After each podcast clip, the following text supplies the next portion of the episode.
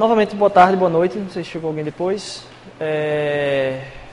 Muito legal ter vocês aqui. Eu, eu não sei se eu falei naquela, naquela hora, mas eu, bem, quem me conhece, eu me chamo Rodrigo. É, a gente está aqui ah, nesse lugar desde agosto, mas a gente se reúne desde janeiro, é, em conjunto aqui. Eu estou achando que eu estou muito longe de vocês. Deixa eu chegar mais perto aqui. Estou achando que é, parece que é um galpão lá. Ficou, ficou com medo de eu cuspir, não foi em você aqui, mas... Ah, pode falar mais perto do microfone. Beleza, Larissa. É, a gente se reúne desde janeiro. Muito bom ter a presença de vocês aqui. De novo, se você quiser tomar um cafezinho, beber uma água, o banheiro está aqui. E aí é interessante essa questão da reforma, né? Eu estava lembrando disso agora. Eu nunca vi ninguém no banheiro durante a pregação. Eu não me lembro de alguém ter ido no banheiro durante a pregação, só se for alguém que já cantava aqui na frente, né? Porque é meio. Você está falando aqui, você tem que passar aqui pela frente, né? Já é um negócio meio constrangedor, a pessoa está visitando, aí tem que passar lá na frente, todo mundo vendo e tal. Então é, a gente vai fazer um corredor aqui, estender essa parede para que desde ali a pessoa saia, quem está visitando, saia de fininho, não precise passar por essa vergonha. Mas hoje, se você quiser inaugurar aí no banheiro na hora que está a pregação, não tem problema não tá aberto, o banheiro fica aqui atrás, tá certo? Fique muito à vontade. É, mas como gente, eu estava pensando como é importante essa questão de, de, assim, do ambiente, né? E é, isso é uma coisa que quando a gente chegou aqui a gente pensou. E essa semana eu estava lembrando, rapaz, nunca ninguém foi no banheiro quando eu estava pregando. É, mas bem, a gente estava ouvindo falar nessa série aí, eu fiz um, um pré-série e eu acho que eu vou fazer agora um pós-série aqui para a gente fechar. Uh, antes da série começar, eu falei um pouco da realidade invisível e a gente tem estudado sobre uh, aspectos que são esqueletos da nossa fé, que não são, vamos assim, coisas práticas que você faz para manter sua fé viva, assim, não, não é isso, não é, ah, ore, lê a Bíblia, não, não é isso que a gente está falando, não. A gente está tratando de, independentemente de fé em que você tenha, se você eh, tem fé em alguma outra religião, se você não acredita em Deus, se você não acredita que pode se descobrir se Deus existe ou não, não sei. Qualquer tipo de fé que você tenha, qualquer coisa que você diz que acredita, que você acha mais plausível como uma forma que explica o mundo, se eu puder dizer uma fé assim, qualquer que você acha que explica melhor a realidade que você enxerga e vamos dizer assim, aquilo que. o propósito pelo qual você está aqui. Por que, é que eu estou aqui no mundo? Por que, é que eu fui criado? E o que é que eu devo fazer? Se eu for responder isso, um aspecto de fé, existem três coisas que fortalecem a minha fé: é trabalhar muito bem, razão, comunidade e experiência. A gente acredita e a própria Bíblia ela fala a respeito de uma fé que tem que ser mastigada racionalmente. Se ela não faz sentido racional para você, ela está sendo simplesmente um, um, conforto no seu coração. E a gente tem falado aqui que muita gente diz que a fé ela é cega, como se o cego não fosse inteligente. O cego é muito mais sensível do que quem não, não tem, quem tem todas as, vamos dizer assim, quem consegue enxergar, às vezes é muito menos sensível do que as pessoas que não têm a visão, que precisam aguçar todos os outros vamos assim, todas as outras habilidades sensoriais para poder conseguir viver. A gente acredita que a fé ela se aprofunda na nossa razão e ela é embasada pela nossa razão. Essa massa cinzenta não foi colocada aqui à toa. Não foi um plus que Deus disse, é, é feito a cabeça e o apêndice, né? Que, não, não é. O apêndice é uma coisa. A massa cinzenta aqui é, é, realmente está muito bem utilizada e precisa ser cada vez mais utilizada. Se a gente excluir a nossa fé disso, eu começo a duvidar desde essa sua premissa aí a respeito de fé, se essa, ela não precisa usar a massa cinzenta. Então que seja algo muito trabalhado, que faça sentido a, a partir do seu racional, mas também cresça a partir das experiências que você teve, porque se ela não bate com a sua realidade, com as experiências que você tem, ela não vai ser fortalecida. E buscar as experiências que são embasadas nessa razão é o que vai fazer dar um salto a mais de fé. E por último, a comunidade como uma expressão daquilo que vai te dar suporte e te confrontar a respeito da tua própria fé. Uma, uma fé que não exige comunidade, ela não pode ser colocada nem talvez como uma corrente filosófica, porque é uma corrente filosófica de um só. Você está convidando uma pessoa a concordar com o seu isolamento racional. Não, a nossa fé é chamada para que a gente possa olhar para outras pessoas que estão praticando aquilo que a gente acredita e fortalecer aquilo. Se a gente não encontra esse grupo de pessoas, muito dificilmente a nossa fé vai se sustentar. Ou mais, ela vai ser simplesmente um adendo Tipo um gosto musical, uma coisa que você diz que acha legal, mas que não tem um impacto profundo na sua vida porque você não consegue compartilhar ela com ninguém. É uma coisa que só você acredita e mais ninguém, vamos dizer assim, partilha disso e consegue expressar isso. Então, estar em comunidade, se aprofundar nas experiências e se aprofundar nos, nas características racionais ou no embasamento racional, na razão daquilo que você acredita, o quanto a sua fé tem sentido. Se é uma fé sem sentido, dificilmente quando o bicho pegar você vai conseguir é, manter os seus valores. Na verdade, talvez a crise que a gente tem, inclusive do evangelicalismo no Brasil, ocidental, vamos dizer assim, principalmente, é porque as pessoas pensam que a fé é emoção. É como aquilo te arrepiou, aquela música te arrepiou, como as experiências malucas que você teve e simplesmente a experiência vão sustentar. Não vão, porque se ela não tem sentido, na hora que você é colocado em xeque, numa situação desconfortável, dificilmente você vai acolher a fé, porque ela não tem sentido. Você vai seguir o seu desejo.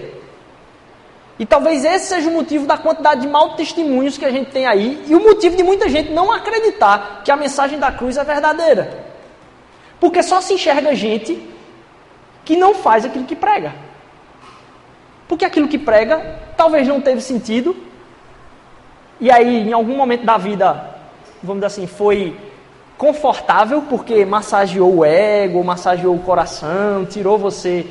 Mas não tem a profundidade de raízes que brotam dizer assim: caramba, como esse negócio faz sentido? Como esse negócio encaixa com a verdade? Se isso não for trabalhado, a gente tem uma área da fé que está capengando. Se a gente não busca ter experiências com Deus que se relaciona, isso também vai fazer com que a gente perca a nossa fé, ela esteja pouco embasada. E se a gente não se relaciona em comunidade, até mesmo quando a gente partilha da nossa fé, a gente está convidando ela para o isolamento que eu mesmo estou vivendo hoje a respeito da minha fé. Ela é para ser partilhada, e esse é o motivo da gente estar tá aqui, celebrado em conjunto. O motivo da gente estar tá aqui é dizer, bicho, a gente celebra o amor de Deus junto. E a gente quer que mais pessoas encontrem o amor de Deus. Se aqui a gente não está experimentando o amor de Deus, por favor, das duas uma ou fale na nossa cara, porque o nosso objetivo é estar vivenciando o amor de Deus, ou então vá buscar um lugar onde você possa experimentar esse amor de Deus. Porque se a gente não consegue experimentar isso em conjunto e, nesse aspecto, a igreja, isso é uma outra pregação, mas a igreja ela é, uma, ela é rebelde de si mesma. Ela deveria ser rebelde de si mesma. Ela deve estar indignada com a sua própria situação e buscar em conjunto estar cada vez mais crescendo no amor de Deus. Porque se ela acha que já tem a resposta, e que essa resposta é alguma coisa que ela leu, e a gente vai falar um pouquinho disso hoje, isso não se transforma em angústia de comunidade, angústia de estar crescendo junto. Aquilo ali é só um, uma coisa robótica. Você podia botar um vídeo no YouTube e assistir. Mas se não passa pela angústia da vida de estar sendo aperfeiçoado nisso, e cada um suportando o outro a estar sendo aperfeiçoado nisso, enxergando a gente mesmo como parte de um processo de restauração que ainda não foi concluído em Jesus Cristo, rapaz, é perdido. E aí, eu estava essa semana, essa mensagem, a minha intenção é ser muito breve. É, eu estava essa semana fazendo um devocional em, em, no livro de Mateus, primeiro livro do Novo Testamento, e tem um texto lá, eu não sei se é porque eu estava aqui com a, assim, com a reforma a semana toda, pegando caminhonete indo para cima e para baixo com, com material de construção, tal, a semana toda aqui. Não sei se foi por isso. Não tem, porque não tem tanto a ver não a, a palavra, mas é, sobre o texto que está lá em Mateus 7, versículos de 24 a 29.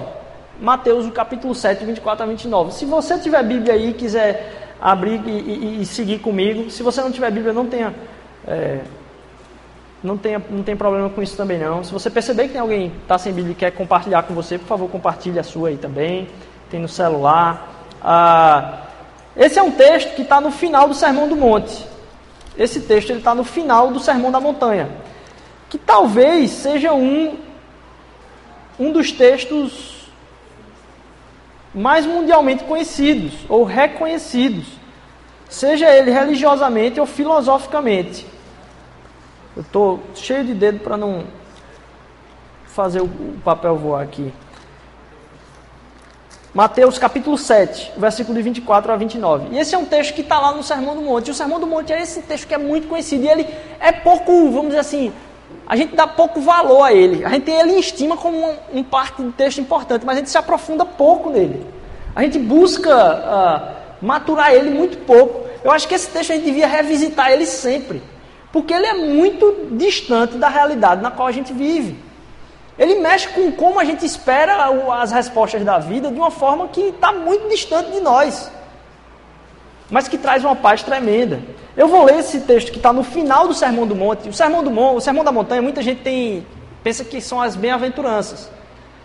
É, mas o Sermão da Montanha ele começa no capítulo 5 e ele vai terminar nesse texto que a gente está no capítulo 7. Ele não é só as bem-aventuranças. Bem-aventurado aquele que. Não, do, do, do capítulo 5 até o capítulo 7, esse é tido como o Sermão da Montanha. São vários ensinamentos. Tá aí, né? Ah, então vou ler aqui com vocês, vai que a minha versão está diferente. É, do 24 ao 29. Todo aquele, pois, que escuta as minhas palavras e as pratica, assemelhá-lo-ei ao homem prudente, que edificou sua casa sobre a rocha. E desceu a chuva, e correram rios, e assopraram ventos, e combateram aquela casa, e não caiu, porque estava edificada sobre a rocha. E aquele que ouve estas minhas palavras e não as cumpre, não as pratica, Compará-lo-ei ao homem insensato, que edificou sua casa sobre a areia, e desceu a chuva, e correram os rios, e assopraram os ventos, e combateram aquela casa, e, a, e caiu, e foi grande a sua queda. E aconteceu que, concluindo Jesus esse discurso, que ele começou lá no capítulo 5, a multidão se admirou da sua doutrina, porquanto os ensinava com autoridade e não como os escribas. Esse texto, então, ele finaliza o Sermão do Monte. Jesus está no final do sermão, ele tem aí é muito ensinamento bonito. Tanto as bem-aventuranças, como ele criticando até mesmo os fariseus, que eles fazem as coisas para aparecer. Jesus disse, ó, não faça as coisas para aparecer não. Você vai dar uma doação, você dá com a mão que a outra não, não chegue nem perto. Você não pode nem pensar em mostrar a sua doação para alguém, cara. Tenha muito cuidado com isso. E ele não está falando isso porque é proibido, não. Ele diz, não dê na frente dos outros. Esconda quando você for. Não é uma. Ele disse: não, ó, o seu coração ele é corrupto. Quando você dá uma doação, quando você faz uma doação para alguém, imediatamente seu coração pensa: nossa, eu espero que todo mundo veja que eu estou dando isso aqui, porque eu sou o máximo. E você se alegra porque está fazendo aquilo ali. E quando você se alegra por estar tá fazendo a doação, se for pelo fato de outras pessoas estarem enxergando o quanto você é o máximo, você não está doando. E aí Jesus vem falar: ó, oh, cuidado, seu coração ele é muito malicioso. Trate de fazer da, da forma que isso for, seja, vamos dizer assim, isso tem uma recompensa no seu coração verdadeira. Porque se você fizer mostrando para os outros e os outros enxergarem, o que, que você estava querendo? Que os outros vissem. E aí ele diz no versículo seguinte: E a sua recompensa já foi ganha. Ele disse: Se você deu querendo que os outros vissem, os outros viram, você ganhou a sua recompensa. E ele diz: Não, se preocupe que Deus, que vê o que você está fazendo escondido aí, é que vai estar tá trabalhando o seu coração. Se a sua recompensa é os outros enxergarem, quando eles enxergarem, você ganha a sua recompensa, está resolvido. O que, é que você quer mais de conversa com Deus aqui? Mas quando Deus quer trabalhar o nosso coração e nos tornar uma pessoa cada, cada vez menos egoísta, cada vez menos que pensa em si mesmo, ele diz: não, o negócio é mais profundo. E esse texto é muito cheio de, de, de versículos profundos assim. Ele disse: Olha, lá na lei está dizendo isso aqui. Mas eu vou dizer que é muito diferente. Se você olhou e viu, você já cometeu esse pecado. Porque o pecado não é você falar, dizer eu errei ou eu acertei. É não. É para que caminho meu coração está me levando. Então Deus está dizendo assim, ó, através de Jesus. Você fez isso.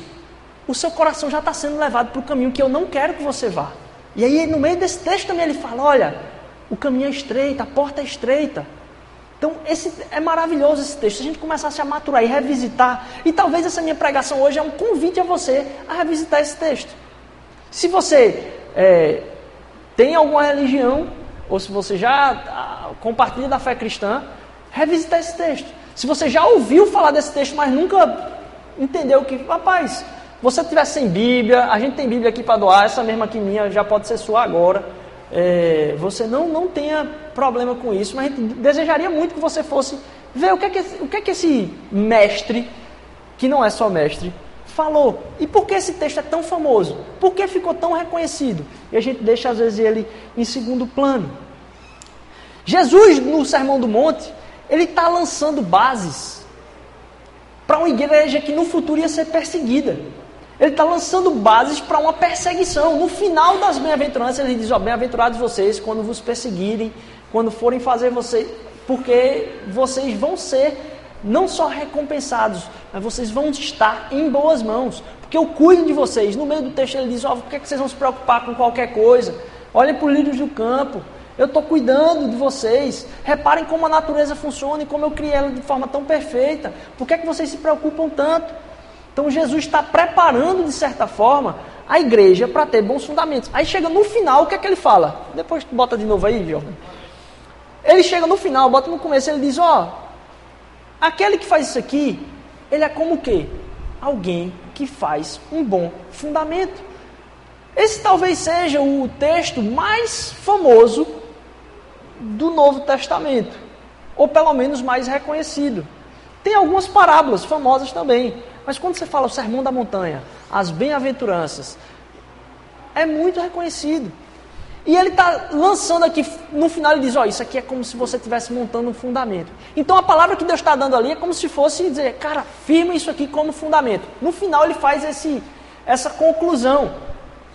E a gente usar isso como parte da nossa fundamentação de fé é muito importante. Talvez por isso que eu estava pensando nesse texto, né? Tanta edificação aqui, os caras derrubando, isso aqui está cheio de tralha aqui antes de ontem, tá tudo cheio de coisa aqui. Eu não sei porque que eu não parei de pensar nesse mesmo texto. Mas aí Jesus está preparando a igreja para ser perseguida. E aí hoje tem muita gente que diz, ah, os evangélicos são perseguidos. Cara, pela, use outra palavra. Você pode estar tá você pode estar sendo massacrado porque as pessoas estão tirando onda da sua cara por causa da sua fé. Perseguição é um termo muito forte. Porque o que Deus estava preparando aqui através das bem-aventuranças, desses textos que aparentemente não tem muita importância, porque o, o, o texto é uma beleza, assim, bem-aventurados os puros de coração, porque eles verão a Deus. Como isso prepara alguém para uma perseguição? Como é que isso aqui prepara a igreja? Porque muitos chegam a, a falar do sermão da montanha, dizem assim, se você jogasse a Bíblia todinha fora, até alguns reformadores e, e dos pais da igreja falam, se você jogar o, a Bíblia todinha fora e deixar só esse trecho de Jesus Cristo, já tem o evangelho todinho ali e você não precisa de mais nada. Então, Jesus preparou esse tempo todinho, chamou os discípulos mais próximos, estava ali reunida também a multidão, e ele lança bases de fundamentação, como ele mesmo coloca no final aí, ó. Isso aqui é como vocês estivessem edificando, como vocês estivessem colocando fundamento. Então, quando você vai pensar a respeito de perseguição, por favor, não use essa palavra hoje não. Porque naquela época a perseguição atribu era atribuída à integridade física. Quando a gente treme nas bases porque alguém está confrontando a gente, hoje a gente não tem por causa da integridade física. Se tiver a questão da integridade física no meio, pode ter certeza, a maioria das pessoas vai, assim, dar aquela né, tremida. Porque mexe com a gente. Ali, a, a assim, a, a, o ferir a integridade física mexia com o aspecto da fé. Mexia com como você está ancorando sua existência. Hoje não. Hoje, porque a nossa integridade moral já está completamente afetada, a nossa própria existência não precisa de perseguição. E qualquer coisa a gente acha que é um problema. Por quê? A nossa integridade está ancorada num negócio que não é verdade. Muito. Porque hoje a gente não tem um recurso obrigatório que antes existia, que era a simplicidade. Quanto mais simples a gente é obrigado a viver, menos problema a gente cria para a nossa cabeça. Quanto mais recurso você tem que te permite não viver uma vida simples, mais angústia gera no seu, na sua cabeça, no seu coração. Porque você acha que precisa das coisas. E quando você acha que precisa ter alguma coisa, principalmente reconhecimento no trabalho, em como você vai se sustentar, em como é que você. Quando o reconhecimento do, do não só profissional, mas até mesmo daquilo que você tem, das suas posses, de onde você mora, de com quem você se relaciona, de como estão suas fotos, porque isso, olha, rapaz, eu acho que o Instagram tiraria boa parte dos problemas é, que hoje afetam nossa, nossa mentalidade. É, e eu não estou dizendo aqui que eu sou contra o Instagram, não, pelo amor de Deus. Só estou dizendo que quando você repara na vida dos outros, e compara com a sua, e você enxerga que ali acontece algo que não acontece na sua, e você começa a desejar uma coisa que você não tem, mas que até então não percebia que precisava, aquilo começa a gerar uma falta de integridade. Porque você não está integral, você não está completo na sua própria existência. Então, se antes a integridade física, quando era afetada, é que o emocional pesava mais, hoje o nosso emocional já está abalado porque a gente não tem integridade, a gente não busca isso nem moralmente, nem mesmo assim, naquilo que os nossos desejos deveriam correr atrás. Porque a gente tem possibilidade de tudo, a gente não sabe o que é necessário mais. Então a nossa integridade é afetada, o que afeta a nossa existência. Jesus prepara para a perseguição. E hoje a gente já se sente perseguido por coisa muito menor. Por isso que a palavra perseguição é colocada aí, ó, e cada grupo que coloque no Facebook aí que está sendo perseguido. Já viu quanto grupo tem, tem, tem perseguição? É muito grupo que tem perseguição, cara. E às vezes a gente não usa a palavra correta. Porque na, aqui, quando se falava de perseguição, era uma perseguição declarada. A sua integridade física estava em jogo por lei. Por lei. E não era, nem que não fosse por lei, fora a lei existia a cultura generalizada da perseguição por causa da demonstração da sua fé. Então, a integridade ia ser afetada. E Jesus lança esse discurso tremendo para que isso sirva de base, como fundamento. E Jesus está aqui falando então não como você controlar a sua fé. Não como as coisas que você pode controlar. Mas como você vai ser sustentado em sua existência. A sua existência, você vai sentir, nossa, como eu estou pleno em minha vida. Quando eu começo a reparar esse texto aqui e dizer, eu quero investir nisso. Eu quero investir cada vez mais nisso. Eu quero que isso se torne verdade na minha vida. Quando eu começo a buscar isso aqui, a minha vida vai se tornando, primeiro, cada vez mais simples cada vez mais plena, cada vez mais regozijada, cada vez mais cheia de alegria, porque a gente está atrás normalmente do controle. Aquilo que afeta agora a nossa parte emocional, nossa cabeça hoje, é aquilo que nos falta de controle. Onde eu vou perder o controle, é como eu sou mais afetado. Onde eu imagino e eu tenho medo de perda de controle sobre a minha vida, nos planos que eu mesmo fiz, é onde a minha mentalidade vai ser mais afetada. Aquilo que eu desejava, eu queria que acontecesse, mas eu não tenho controle. E aí você está com aquela última esperança de investir naquilo lá. Se você não investir naquilo lá, nossa, não, não, não, vai, não vai satisfazer completamente. A sua, assim, o seu dilema é com o controle daquilo que você queria. E Deus está querendo não tratar, cara, eu não quero mexer no seu controle. Porque você tem que entender que você não vai ter controle. O que eu quero te dar é sustentação. Porque na sustentação, mesmo que você perca o controle, das coisas e tudo saia de, de lugar, tudo, nada funcione como planejado, você sabe onde você está pisando. Você sabe onde sua vida está edificada. E você vai recorrer, através da razão da comunidade da experiência, a reforçar onde está a sua sustentação. Então Jesus termina o Sermão do Monte com um, um, uma, uma, assim, uma analogia com a edificação, porque ele está falando não de controle. Controle é o nosso dilema, a nossa crise. O que Deus quer dar para a gente é sustentação. Porque Ele sabe que, invariavelmente, eu e você vamos perder o controle da situação. Eu e você vamos perder o controle da nossa jovialidade. Eu e você vamos perder o controle da nossa própria beleza. Eu e você vamos perder o controle da nossa própria saúde. Porque as coisas tendem, a gravidade é, é, é forte. E, invariavelmente, eu e você vamos cada vez mais ter dificuldade de caminhar, dificuldade de saúde, dificuldade de manter, independentemente da quantidade de cirurgia que você fizer, a pele no lugar. Impossível. Elas vão se deteriorar, a gente vai perder o controle. Não é se, é quando. A gente vai perder. Então, a gente tem que trazer a nossa crise de controle para um aprofundamento de sustentação. Que quando eu tiver em crise, eu posso, poxa, rapaz, não é não sofrer com aquilo. É sofrer, porque naturalmente vem o sofrimento, mas ter o recurso de buscar a sustentação. Se isso passou pela minha razão, pela minha, pela minha comunidade, pela minha experiência. Porque se eu não tiver suporte dessas três coisas, a minha fé não se, sustenta, não se sustenta. E esse texto é maravilhoso por isso. Busca o sustento. E ele fala que a casa, através da chuva, vai ser abalada. E a série que a gente estava tendo aqui era a respeito da fé. E eu vi que muita gente lia, e até mesmo eu li esse texto, como será que a minha fé vai ser abalada? Já ouvi pregações se a minha fé vai ser abalada. E é válido a gente tratar a respeito disso. Mas aqui Jesus não está falando de fé ser abalada ou não. Esse é, é isso é que é mais maravilhoso. Ele não está dizendo, ó, cuidado com a sua fé. Não, ele está dizendo, Se você investir nisso, se você buscar isso, a sua vida não vai ser abalada. Ele está falando para a nossa vida. Se a gente tiver a sustentação e a fundamentação naquilo que são as palavras de Jesus, isso vai dar sustentação não é para a nossa fé, é para a nossa vida. Vai manter a gente firme naquilo que é a verdade. Porque como a nossa cabeça conta mentira pra gente. Você já imaginou um problema que era maior do que ele era na realidade, na sua cabeça assim? Você se desesperou a semana toda, e aí quando chega na hora de você apresentar aquela proposta para o contratante, que você é, apresentar aquela proposta talvez para o fornecedor, você vê que Deus estava no controle desde sempre. Mesmo você se descabelando, quando você vai apresentar talvez um trabalho na faculdade, quando você vai talvez aplicar para um trabalho, Deus estava sempre no controle. E a gente começa a se desesperar por nossa crise de controle.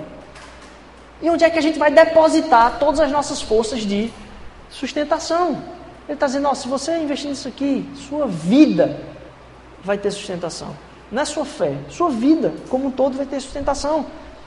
Isso é um poder para não abalar, não é a nossa fé, é a nossa vida, porque Ele quer nos dar vida plena. E o melhor, não é simplesmente crer. Isso não é uma palavra para a gente acreditar somente. Acreditar é importante. Mas é interessante que o texto ele diz assim: ó, todo aquele que escuta e não pratica, ou que escuta e pratica, é como.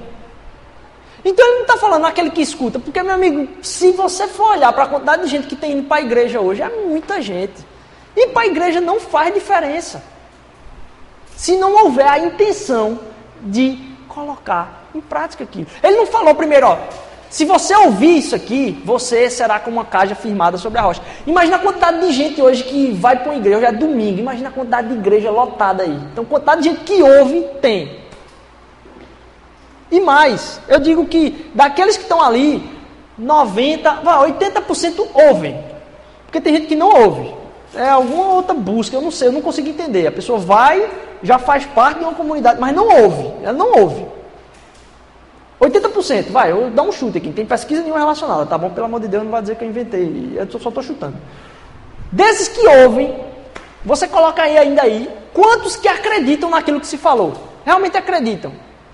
Não, gente, tem muita gente que vai para a igreja só para dizer se a mensagem do pastor foi bonita ou não foi bonita. Mensagem não é para ser bonita ou para não ser bonita, não. É para transformar a minha a sua vida. Se ela não transforma a minha a sua vida, não tem. Mensagem bonita, você vai ouvir um poema aí, bota naquela rádio que dá é, a música melosa aí da noite, que tem aí aqueles, aquelas tradução de inglês, né? Diretamente, para. Aí você diz, é bonita, a música é bonita, maravilhosa. Mas você tem as pessoas que ouvem, você tem as pessoas que acreditam. Aí você reduz aí dos 80% para os 50% aí. Metade das pessoas que vão talvez não acreditam naquilo que, é, que elas ouvem. Elas acham bonito, é confortável, ela é assim, é, agrada. É bom estar naquele ambiente, é bom estar junto, né? Mas você não acredita piamente. E menos ainda aqueles que a praticam. Então, praticar é a forma como Deus vem clamar a mim e a você que a gente esteja tendo bom fundamento. Quer ver? Eu já falei isso aqui, eu vou falar, vou repetir, porque para mim esse, é, esse exemplo é fantástico. Pai e mãe. Tem coisa para dar mais raiva do que filho. Eu sei porque eu não estou dizendo que eu, eu, não sou pai não, certo? Mas eu era um filho que dava muita raiva. Então assim, eu sei que filho dá raiva. Você, ao mesmo tempo, tem um amor tremendo por aquilo, por aquela pessoa, aquele ser humaninho. E ao mesmo tempo você tem uma raiva absurda em momentos da vida que aquela pessoa lhe tira do sério. Não tem ninguém que consegue lhe tirar mais do sério do que a sua família. Muito dificilmente você vai encontrar alguém que lhe tira mais do sério do que as pessoas da sua família. E a cura para aquela raiva, você não ama para depois, é, é, é, vamos dizer assim, você não, não ama como uma coisa natural que você sente. Não, o fato de uma mãe dificilmente abandonar o filho, mesmo ele sendo preso, não é um amor que vem somente natural, uma coisa que ela sentiu uma vez na vida e foi fisgada. É um trabalhar. Ela ama porque amou. A forma que se tem da gente aperfeiçoar no amor com alguém é amando. Quanto mais você ama, mais amor você sente. Aí você ama pra caramba, a pessoa lhe faz uma raiva. E o que lhe impede de abandonar aquela pessoa? O amor você gastou antes. E aquilo faz com que o amor que você gerou por aquela pessoa se fortaleça cada vez mais. Então a prática reforça aquilo que você pensa e como você se debruça sobre aquilo. E a mesma forma que Jesus está falando aqui, ó. Da mesma forma que quanto mais você ama, mais amor você vai sentir. E quanto menos você se desgastar em tentar amar, mais difícil vai ser o amor ser gerado no seu coração. A mesma forma é você encarnar as palavras do Mestre, encarnar as palavras de Jesus Cristo, vai ser facilitado pela prática daquilo. A fundamentação na sua vida não é você sentir vontade de fazer, é você fazer para que você perceba o quanto aquilo é fundamento e cada vez mais você fundamenta a sua vida nisso. Então ele não está falando a respeito do ouvir, ele não está falando a respeito do crer, não é os que creem nessa palavra. Percebam que não tem nenhum acreditar aí. Não sei nem se tem uma palavra acreditar no meio desse texto. Não, só tem ouve e pratica. Se você não pratica, não serve de fundamento. Tem muita gente que, dentro do, da religião, conhece muita coisa. E Deus não está interessado nelas. Porque conhecimento não é fundamento. A prática do conhecimento é o fundamento. E Jesus fala: Ó, se vocês ouviram tudo isso que eu disse aqui, desde o capítulo 5 até o capítulo 7, e vocês praticam, isso vai ser fundamentação na vida de vocês. Não é crer, não é ouvir, é praticar. E a questão que Jesus coloca para a gente é onde eu vou construir. Onde eu vou construir? Mergulhe e se revista e revisite esses textos. É o convite que eu faço a você. Você se desafiar a praticar. Não pelo que eu digo aqui, não porque eu estou dizendo. Mas quando você enxerga isso aqui, você se aprofunda, você pensa, diz, nossa, bem-aventurados aqueles que têm fome e sede de justiça, porque eles vão ser saciados, essa fome vai ser saciada. Então você meditar só nesse texto aí, ficar maturando isso no seu coração, fortalece. Você coloca mais em prática, fortalece. Então o convite que eu faço para vocês é: vão buscar diretamente, não pelo que eu falo, mas pelo seu acesso direto a Deus, porque Jesus vem permitir esse acesso direto a Deus. E não é sobre, sobre talvez, também aqui para a gente finalizar, sobre como você vai fazer as coisas. Jesus não está dizendo façam desse jeito, ele está preocupado em como você vai fazer. Pratiquem dessa forma. É sobre a autoridade de quem eu vou fazer. É mediante a autoridade de quem eu vou fazer. Porque quando você percebe esse texto aqui, no final, versículo 29, ele vai dizer: Ó, oh, as pessoas perceberam que ele falava diferentemente dos outros, que ele falava com autoridade. A sua prática não vai vir a respeito simplesmente de uma forma de viver, mas sob a autoridade de quem você vive. Não é à toa que a palavra de Deus trata Jesus Cristo inúmeras vezes como Senhor. E a gente costuma falar dele sempre como Salvador. Se tivesse mais gente como que tinha Jesus Cristo como Senhor da sua vida, essa cidade estaria diferente. Esse mundo estaria diferente. O meu e o seu trabalho, o seu serviço mais a Deus como meu Senhor, estaria diferente.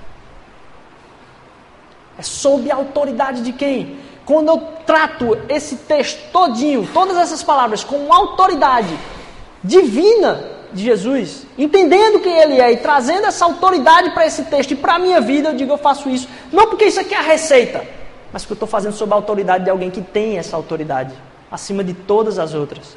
Então eu estou agindo sob a autoridade de alguém. Eu não estou pegando uma receita para praticar simplesmente. Porque essa aí é a vida dele. Essa aí é a vida dele. Foi ele que construiu a vida sobre o firme fundamento. E foi ele que sofreu a pena de ter a casa levada. Ele construiu a vida dele sob firme fundamento e perdeu aquilo que ele construiu por amor a mim e a você. A construção de uma vida em firme fundamento entregue Há uma vida que eu e você, vamos ser sinceros, a gente não coloca muitas coisas, boa parte da, das áreas da nossa vida, a gente não coloca sob firme fundamento. A gente tem os nossos desejos que guiam nossa vida muito mais do que aquilo que a gente acredita. Não importa qual seja a sua religião, qual seja a sua religião, até mesmo assim, a mais distante daquilo que é o cristianismo, sei lá, o mais oposto que você tem aí de religião. A gente não vive da forma que a gente acredita. Há uma distância muito grande. E ele viveu isso. Essa casa é ele. Essa casa é ele. E quando eu começo a, a parar para pensar que essa casa é o próprio Jesus Cristo, que ele edificou sua casa, sua vida, sobre uma rocha, eu começo a entender que as práticas que ele me convida a fazer não são simplesmente um dizer, vai, faz isso aí que vai dar certo o processo. Não, não é isso. Porque isso corre o risco de eu entender como sendo algo para eu me safar. Eu vou praticar porque aí eu estou safo, estou livre, estou tranquilo. Desculpa a expressão, né? Porque eu às vezes jogo a expressão que eu conheço. Tá safo é tá realmente sem problemas nenhum na vida, tá tranquilo, tá certo? Expressão do mergulho. É, você está tranquilo, você não tem problemas, está resolvido os seus problemas, é desenrolado. Não é, esse, não é essa a, assim, a intenção de Jesus Cristo com esse texto. Ele está dizendo, ó, pratique. Mas não pela prática em si, mas por você entender quem eu sou que essa casa aqui sou eu. E muito mais do que eu construir uma casa, ele está dizendo, você construir essa casa. É como se você estivesse entendendo que eu construí essa casa. E a minha casa foi perdida. Porque eu quero ter você. Então esse convite aí é para que eu e você entremos na casa de Jesus. A gente construir a nossa casa sobre um firme fundamento é a gente aceitar o convite de Jesus a viver a vida dele. E a gente vai estar protegido, não porque a gente cumpriu isso aqui. A gente vai estar protegido porque ele cumpriu o que eu e você devíamos cumprir. E a gente não precisa ficar na noia de quando eu não cumprir,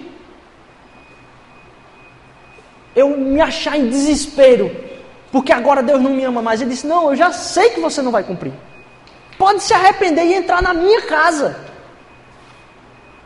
Porque a casa que eu construí para cada um de vocês morar foi a vida de Jesus Cristo. E eu começo a perceber que a vida dele é o firme fundamento.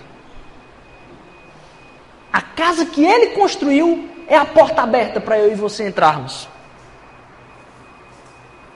A vida dele é a autoridade que eu tenho que trazer para a minha vida. Porque o argumento de Deus para a nossa vida não foi. Estava vendo isso essa semana, me impressionou demais, mexeu comigo.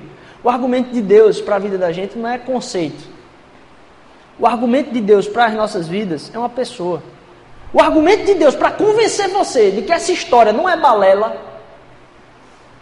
não é só palavra, é uma vida, é uma pessoa, e o nome dela é Jesus Cristo. Jesus Cristo é o próprio argumento.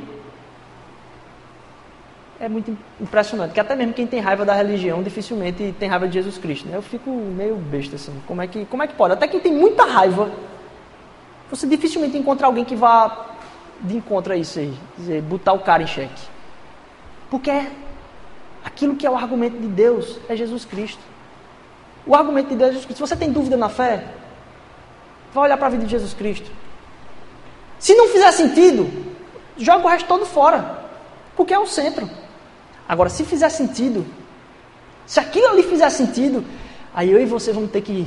Tem muita coisa para mastigar. A gente vai ter muita coisa para mastigar. Mas o argumento de Deus para a gente é Jesus.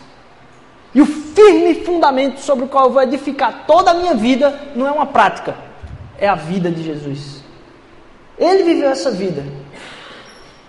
E Ele deseja essa mesma vida para mim e para você.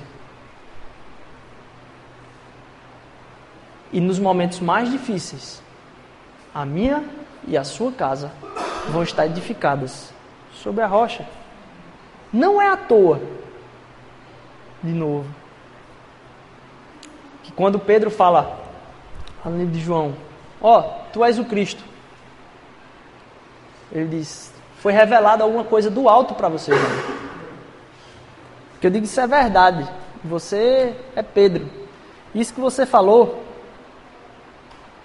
é a pedra, é a rocha sobre qual vai estar construída a igreja.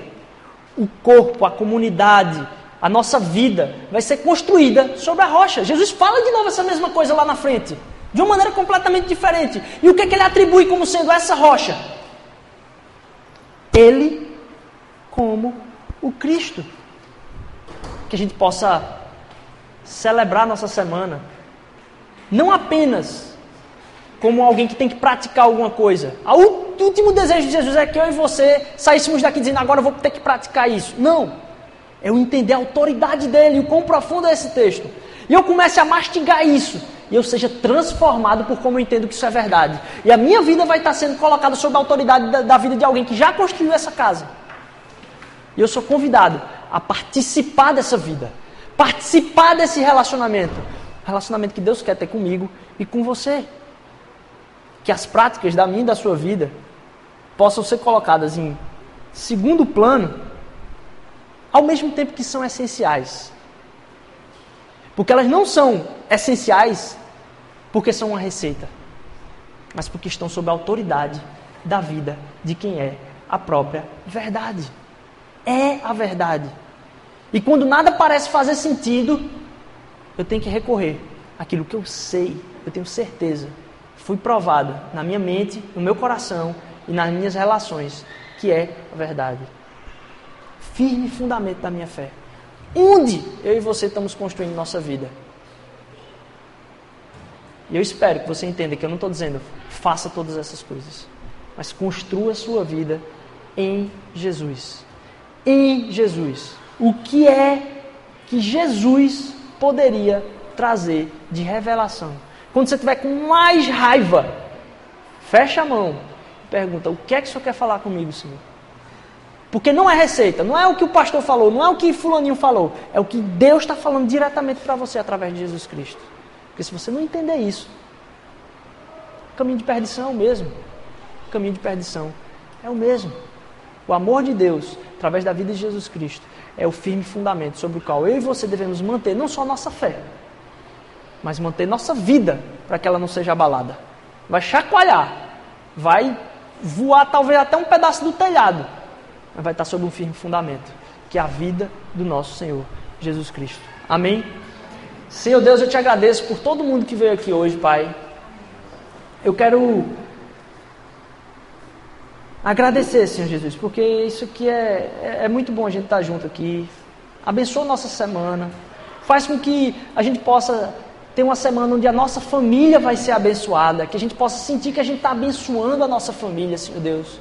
Que a gente está construindo nossa própria vida sobre um firme fundamento. E não em algo que passa, que vai embora, que é tragado até pela própria gravidade, Senhor Deus. Nossa vida é perecível aqui na terra, Senhor Jesus.